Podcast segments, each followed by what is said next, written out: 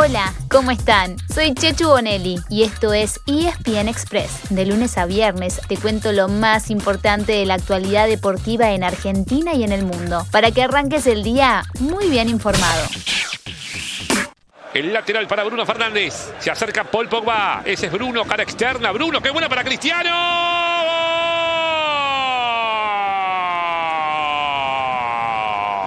Del Manchester United. Como siempre en Champions, Cristiano Ronaldo. Si hay Champions en juego, hay gol de CR7.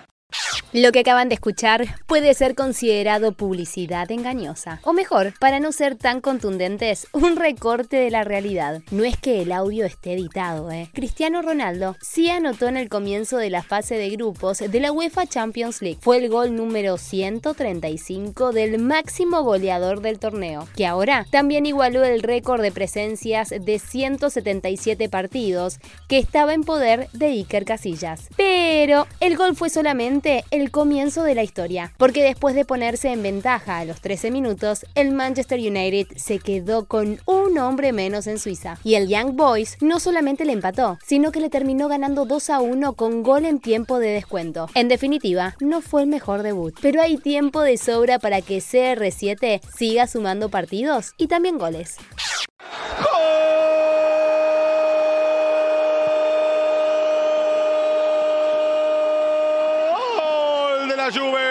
Juventus, gol de Paulo, gol de la joya, gol de Dybala. Juventus marca más diferencia de penal. En cambio, el último club de Cristiano pudo disfrutar de su primera sonrisa en lo que va de la temporada. Hablamos de la Juventus, que tras el arranque horroroso en la Serie A, ganó 3 a 0 en su visita al Malmo en Suecia. Y uno de los goles llegó por medio de un penal a través de Paulo Dybala. Eh, ¿Penal dijimos? En uno de los partidos de la fecha no hubo uno, ni dos, ni tres, sino cuatro penales. Y todos en el primer tiempo. Hablamos del empate 1 a 1 entre Sevilla y el Salzburgo. El equipo español tuvo uno y lo aprovechó, pero el austríaco solamente concretó uno de tres. En el Sevilla jugaron Marcos Acuña, Papu Gómez, Lucas Ocampos y Eric Lamela, mientras que estuvo ausente Gonzalo Montiel. A priori, el mejor partido de la fecha era el que enfrentaba a Barcelona y Bayern Múnich en el Camp Nou, pero hubo un solo protagonista, y fue el equipo alemán, que se impuso 3 a 0 con dos goles de Robert Lewandowski y uno de Thomas Müller. Pelota de Coman, ahí está Nabri, palo, lo tira Lewandowski.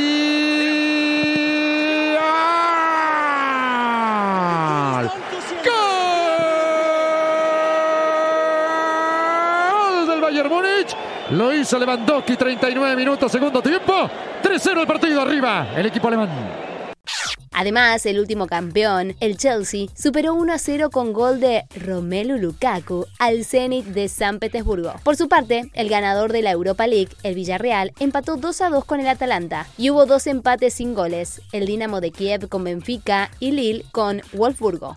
Hoy ya les dijimos que va a ser difícil elegir. A las 2 menos cuarto solamente tienen dos opciones. Besiktas con Borussia Dortmund y Sheriff Tiraspol frente al Shakhtar Donetsk. Pero a las 4 de la tarde, ahí los quiero ver. Hay 6 partidos y la verdad, si me apuran, mm, no sé con cuál me quedo. A ver si me ayudan. El Atlético Madrid del Cholo Simeone juega de local con el Porto. Buen partido. El Ajax de Nico Taliafico y Lisandro Martínez visita al Sporting de Lisboa. Mm, también me tienta. El Liverpool y el Milan reeditan un partido que más de una vez fue final europea. ¡Wow! El Inter recibe el Milán al Real Madrid. Uf, tremendo partido. Y el Manchester City hace lo propio con el Leipzig. Y por si algo faltaba, en Bélgica, el Brujas espera al Paris Saint-Germain de Lionel Messi, Neymar y Mbappé. Creo que me quedo con este. Ayer les dijimos que iba a tratar de romper mi récord y mirar todos los partidos juntos. Pero pensando lo mejor, voy a aprovechar que en Star Plus puedo ver cuando quiera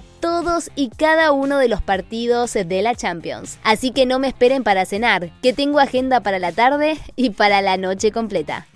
Como si no hubiera suficiente fútbol, acá en Argentina hubo más partidos de la fecha 11 del torneo de la Liga Profesional. Temprano, Talleres se mantuvo en la punta junto a Lanús. El Granate le ganó 1 a 0 a Independiente el martes y la T estuvo a la altura, venciendo 2 a 1 a Platense en Córdoba. Además, a la noche, el Boca de Batalla empató con Defensa y Justicia en la Bombonera.